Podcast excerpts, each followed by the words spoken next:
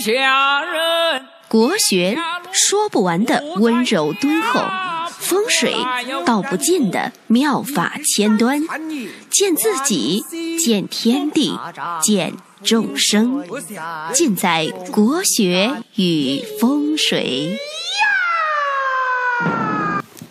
各位亲爱的听众朋友们，大家好，我是罗英广志，我的微信号呢是 f i f i f i 九九九九，大家呢有命理、起名、风水方面的问题啊，可以咨询我。今天呢是农历的四月初十，正好是立夏，也就意味着春天呢已经和我们告别了，夏天呢已经到来了。正所谓春种夏长。秋收冬藏，那夏天呢是万物生长最繁茂的时候。在《黄帝内经》里面，这本书对这个四季呢有很精到的一个论述。当他说到夏天的时候是怎么说的呢？说夏三月，此为繁秀，天地气交，万物华实。大家知道，夏天的时候啊，太阳。离地球的距离是最近的，日照的时间呢非常的长，而且呢还有一个特点就是夏天的雨水很多，总是下雨。那万物生长啊，它所需要的阳光和雨水啊都具备了，所以说可以说是疯狂的生长起来。那天地气交的意思呢，就是说我们知道啊。地气为阴，天气为阳。那夏季的时候啊，阴气上行，阳气下沉。那天地呢，阴阳二气交合。这个阴阳二气交合之后啊，就能够运化万物。大家注意啊，这里呢有两个字很重要，就是“万物华实”这两个字。华呢，就是中华的华；实就是实在的实。那古人在用字的时候啊，是非常的考究的。那每个字呢，每一个字都有它具体的意思。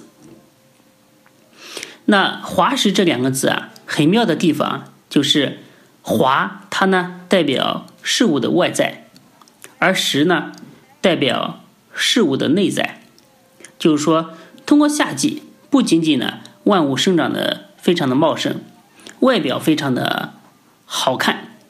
而且呢，内在呢也结满了果实，有外在也有内在，所以呢，大家平时啊，呃，在买菜的时候就可以发现，那如果呢这个瓜果蔬菜啊是当季的，不仅仅外面长得好看，而且呢果实非常的饱满，好吃有滋味，这就是滑而且实。如果呢是大棚里面种的，外表看上去非常好看，但是呢吃起来啊就不是那个味道，而且不饱满、干瘪，只有空架子、空皮囊，这就是华而不实。所以呢，古人用字啊真的非常的讲究，大家在读古人的书的时候啊，千万要非常的用心。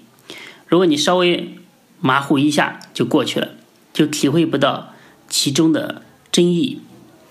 读书呢，也应该像万物草木一样，要滑实，不能看而吃不透，那就是华而不实了。那夏天呢，万物如此，人要怎么办呢？那《黄帝内经》也给出了答案，就是说，夏天要夜卧早起，无厌于日，使志无怒，使。华阴成秀，使气得泄。若所爱在外，此夏气之应，阳长之道也。大家知道，夏天的天气特点呢，就是热。另外呢，一个就是白天特别的长，夜晚特别的短。这个热呢，非常容易让人什么呢？就是情绪波动比较大，烦躁、上火。特别是现在人的这种体质啊，特别的。容易容易这个引起情志上的波动，所以说呢，要夜卧早起，无厌于日。这个“卧”字啊，用的很妙，就是卧龙的“卧”，就是呢，它也不是让你说夜眠，也不是说让你夜觉、夜里睡觉，也不是说让你去夜寝，而是让你夜卧。大家知道这个卧是什么姿势呢？就是躺着或者是趴着，是为卧。就是到了晚上，不管你有没有睡觉的意思，都要到床上去卧着休息。那这个是什么意思呢？就是说，不仅你的身体啊要静下来，最重要的是让自己的内心啊也安静下来，减少这个情绪上的波动，做到无厌于日，就是不要厌恶白天的时间特别特别的长，使志无怒，让自己的心智啊不要产生怒气，也就是说，保持一个愉悦的心态。这个很重要，就是告诫我们夏天的闷热，天长夜短，一定要注意呵护自己的情绪，让自己的心态啊保持一个在平和状态。凡事呢要慢慢来，不急不躁。所以呢，夏天是一个很考验人的情商的一个季节。所以情商高不高，就看夏天你闹不闹。然后呢，达到。是华阴成秀的一个目的，就是呢，使自己的精神世界和外部的这个万物生长的这个环境啊，他们两个相得益彰，都能够达到华实的一个目的。那后面呢，就是夏季要使气得泄，夏季呢是一个老天赐给我们蒸桑拿的一个非常好非常好的一个时机。那通过大量的流汗啊，可以排毒，使身体变得干净轻巧。所以夏天呢，就是应该热，就是应该汗流浃背。所以呢，不要老待在这个空调房间里面，要多体会流汗所带来的一个快感。那后面一句呢，就是若所爱在外。大家知道，夏天呢是一个很热烈的一个季节。那夏天呢，它也是一个。示爱的一个季节，夏天呢会使人变得外向、豪放起来。所以，如果你有所爱的对象，就大胆的去追求吧。我相信呢，这个季节可以增加成功的一个概率。这句话的另外一个意思就是说，要对我们所生活的这个外部环境、外部事物啊，保持一个浓厚的一个兴趣爱好。那有了爱好和兴趣呢？才可以消磨自己这个那么长的一个白天的时间，度过漫漫的一个酷暑。那以上呢就是夏夏天的一个季节的特点。那后面跟着呢就是养长之道也，就是说上面说的呢都是夏季保养这个我们所说的长养之气的方法和道理。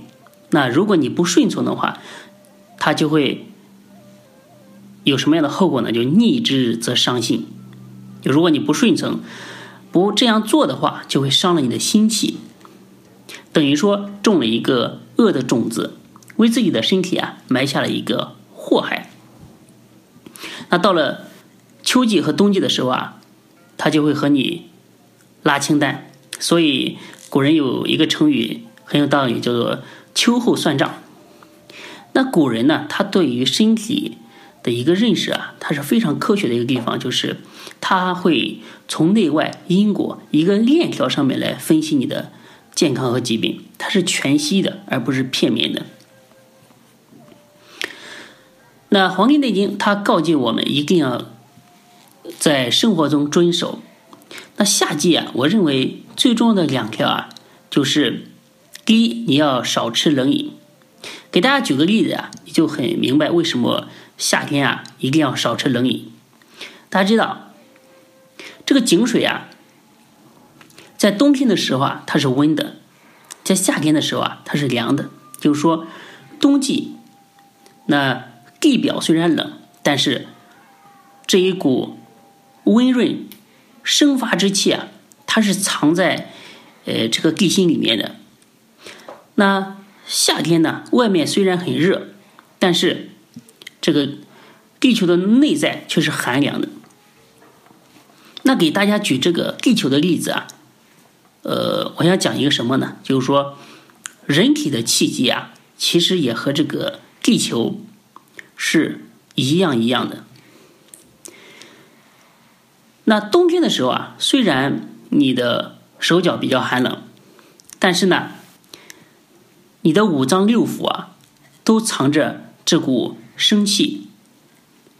你冷点也没事，但是夏天的时候啊。我们身体的这个生发之气啊，它都在外表，就是说，用中医上一个比较专业的四个字呢，就是说你的气浮于表，但是呢，内里啊，内在却是很虚的。所以呢，你吃了这个冷饮寒凉的东西之后啊，这个凉气非常容易长驱直入，深入你的脏腑。那到了秋季的时候啊，什么毛病都会出来，而且会长斑。这都是因为你吃的寒凉之物所导致的，所以说病从口入啊，绝对不是一句空话。不要看现在吃的欢，早晚给你拉清单。那另外一个特别要注意的就是，尽量要少吹空调。吹的话呢，也要把温度稍微调高一点，因为大家知道，在夏天的时候啊，人的毛孔啊都是张开的，这个和吃冷饮是一个道理。这在中医上呢叫做虚邪贼风，避之有时。那现在呢是虚邪贼风无处可藏，人们呢还要自己制造这些虚邪贼风。这两点呢，希望大家多多注意，保护自己的健康。那立夏以后啊，天气比较热，那人的汗液啊也是比较多的。汗液呢，它也是人体的津液。所以呢，必须要多喝水，补充人体的津液的损耗。所以呢，这个粥啊，在夏季就是一个特别好的食品，它既能防暑，又能够补充人体人体这个津液的损耗。那在这里啊，给大家推荐一个夏季的养生粥，叫做绿豆藕片粥。那这个需要什么原料呢？就是绿豆六十克，碎藕二十克。薄荷叶三片，方法呢就是说，把绿豆和碎藕在锅里一起煮，啊，绿豆开花了之后呢，把薄荷叶放入，就大功告成了。大家可以尝试一下。呃，好的，今天呢，关于这个《黄帝内经》夏季的养生就给大家讲到这里，我们下期再见。